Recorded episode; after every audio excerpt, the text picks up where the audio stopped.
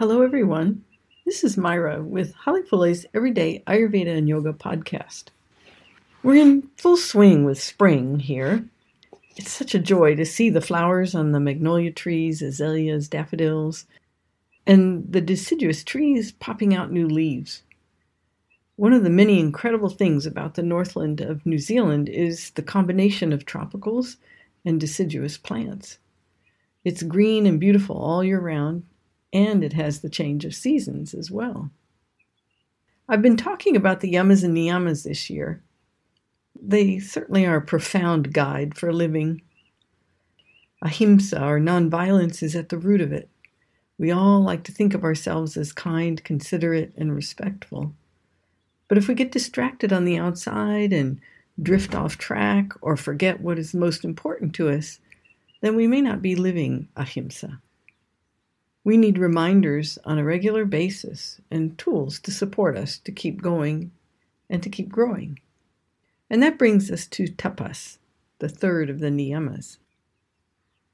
The word tapas literally means heat, the heat that burns up the impurities that get in the way of our being our true self. It's the tapas created by the practices or the disciplines of yoga and Ayurveda that keep us going in our best direction in life. And in this context, I define discipline as training that brings us to know ourselves so that we can respond to life with grace, even in difficult situations. The tapas, then, are the disciplines that purify the body, mind, and soul to be better able to know our true self and to live from there. Tapas burns up the rajasic and tamasic stuff that distracts us and holds us down. Then the presence of sattva, or balance and harmony, can come forth so that we're able to see everyone and everything as love. What is it then that makes it difficult to stay on our own path or to firmly orient ourselves in life and respond well to difficult situations. Fear and rebellion are a couple of possibilities. When we find ourselves in a place of not knowing, we can become fearful or we can become curious. If we're disconnected from our inner world, our higher self, which is our foundation, then the fear can take over instead of just passing by. Without a foundation in life, we tend to react from a place of fear. We often rebel against things that anger us or cause us frustration. Perhaps we're living in avidya or ignorance. We think we're rebelling against outer structures, but really we're rebelling against our own life. Without meditation or other practices that ask us to get quiet and come to know ourselves inside, we operate very much on the surface of life. And then it's easy to feel discontent, to look for distractions, and focus on shifting external pieces around in life in order to soothe ourselves. Then we can easily find ourselves out of control and behaving in ways that are tamasic, meaning doing things that bring darkness. And the doshas become aggravated, causing further discomfort and disease. Living in this way comes down to not knowing ourselves. Either we're doing what we think we're supposed to do, in other words, following someone else's path, or we're resisting what we think we're supposed to do. Neither of them make us happy. But if we step back from this behavior and take time to be still and go inside, we begin to see what's really going on in our mind and perhaps the extent of the dosha imbalance. We can stop reacting to life and start responding in life, stepping into life. We can cultivate the understanding that we can actually create the life we desire in our hearts. Tapas is what we require to move from fear to love, from rebellion to contentment, or santosha. The purpose of tapas is to increase the light of our consciousness, or sattva. The tapas ought to have primarily sattvic and some amount of rajasic qualities, meaning they'll bring balance and harmony to the body, mind, and soul through actions of a beneficial nature. They should also bring balance to the doshas and support Agni, our digestive fire. Tapas may feel challenging at times in that they disturb the status quo inside of us. As the days go by and we age, it's easy for some of us to get comfortable in one spot and start to pull the shades down around us. Oh, I think I'll just hang out right here for the duration of my life. But we get bored and then become rigid and discontented with it. Or we might say, I'll skip my practices today because I want to be flexible in my life. This is a sign of tamas creeping in. Tamas being the darkness. It tends to pull us down. Tapas helps us to step out into life, to keep the shades open to challenge our internal comfort zone so that we can grow and discover more of our true selves. Life expands and becomes much more interesting. One of the main points that makes tapas effective is commitment. Commitment can be defined as a firm decision to do something or a willingness to give time and energy to something that's believed in. Sounds like we need commitment for tapas to be useful, yeah? I feel so, and that is my experience. With commitment, we begin to build a foundation of bedrock from which we can live. Sometimes we need to make adjustments, but keeping the practices in place will fortify our foundation for living. Meditation with mudras, mantra, pranayama, and or asana, even in the smallest amounts, will keep us pointed in our best direction. Practicing first thing in the morning is best, but it's still helpful at other times of day. Create a shorter practice for the morning with commitment.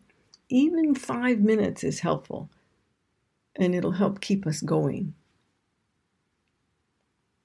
When the morning isn't possible for some reason, practicing at night can be okay. The important thing is to practice a little bit each day. The human mind and body respond well to consistency. But be aware of falling into habit with your practice.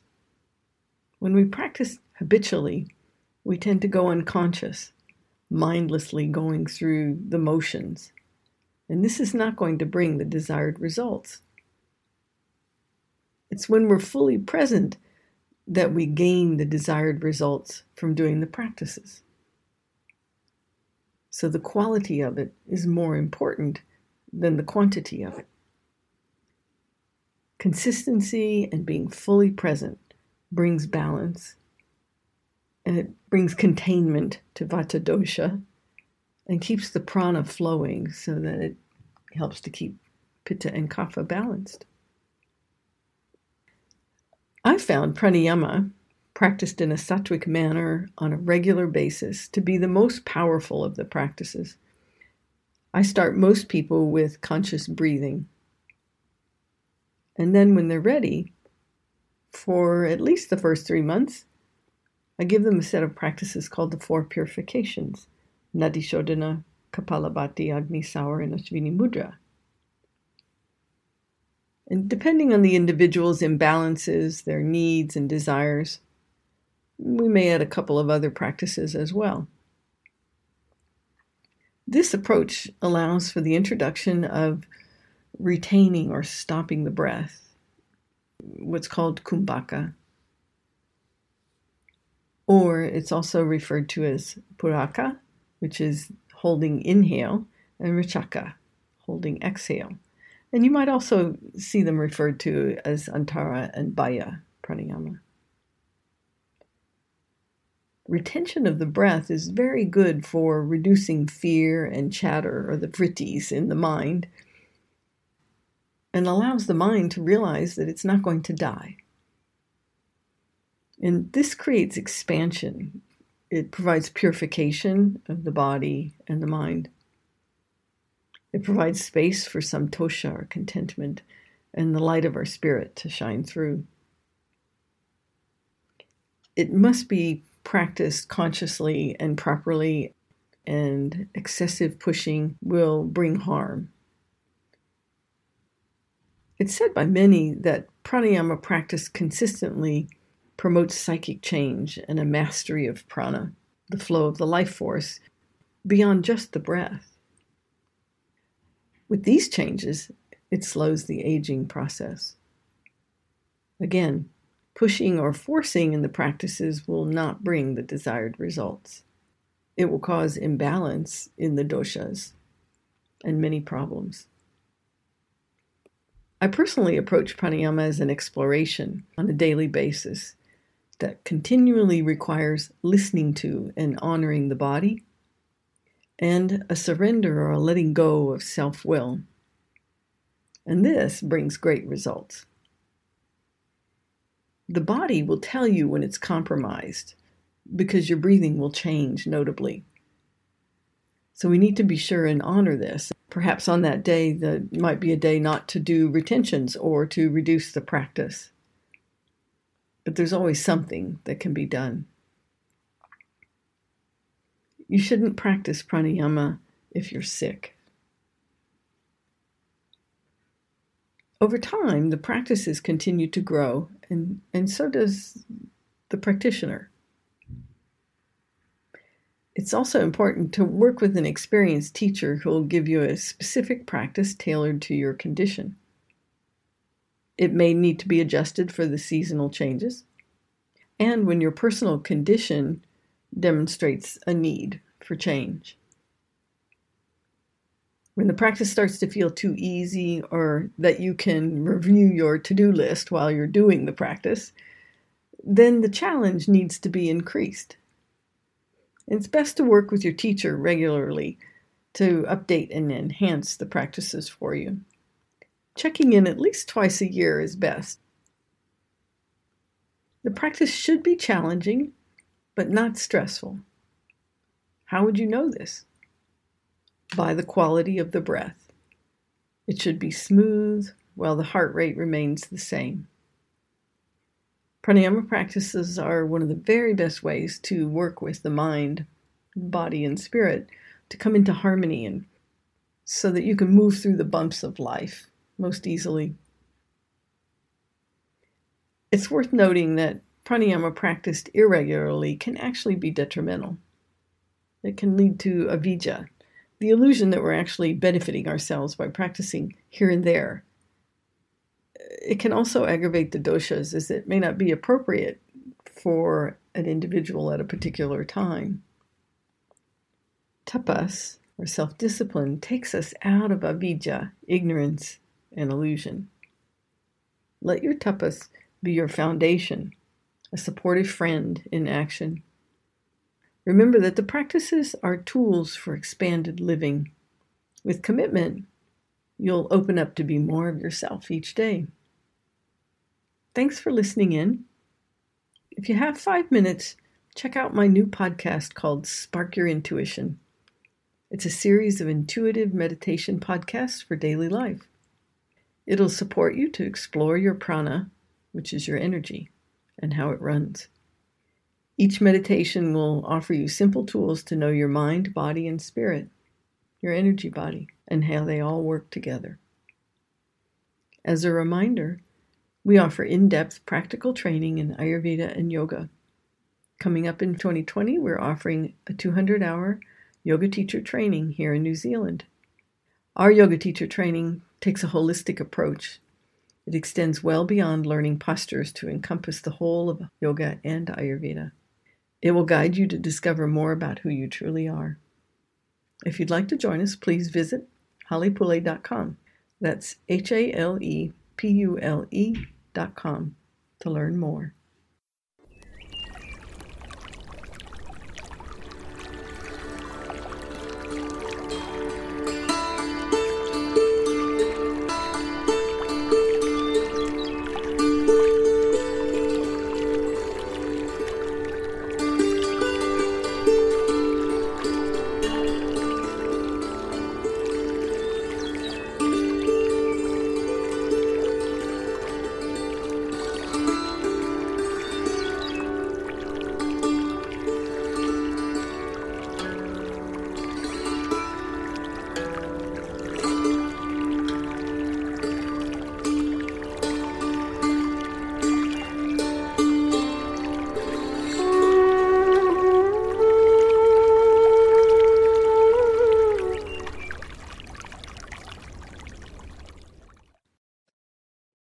In Ayurveda, we understand that we each have a unique constitution.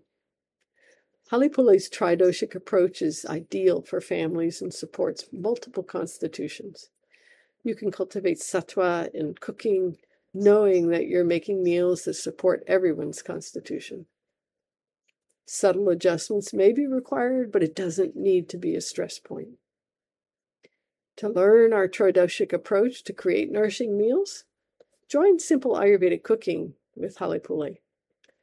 The recipes are easy, delicious, and will leave you feeling energized. And the link to join is in our show notes.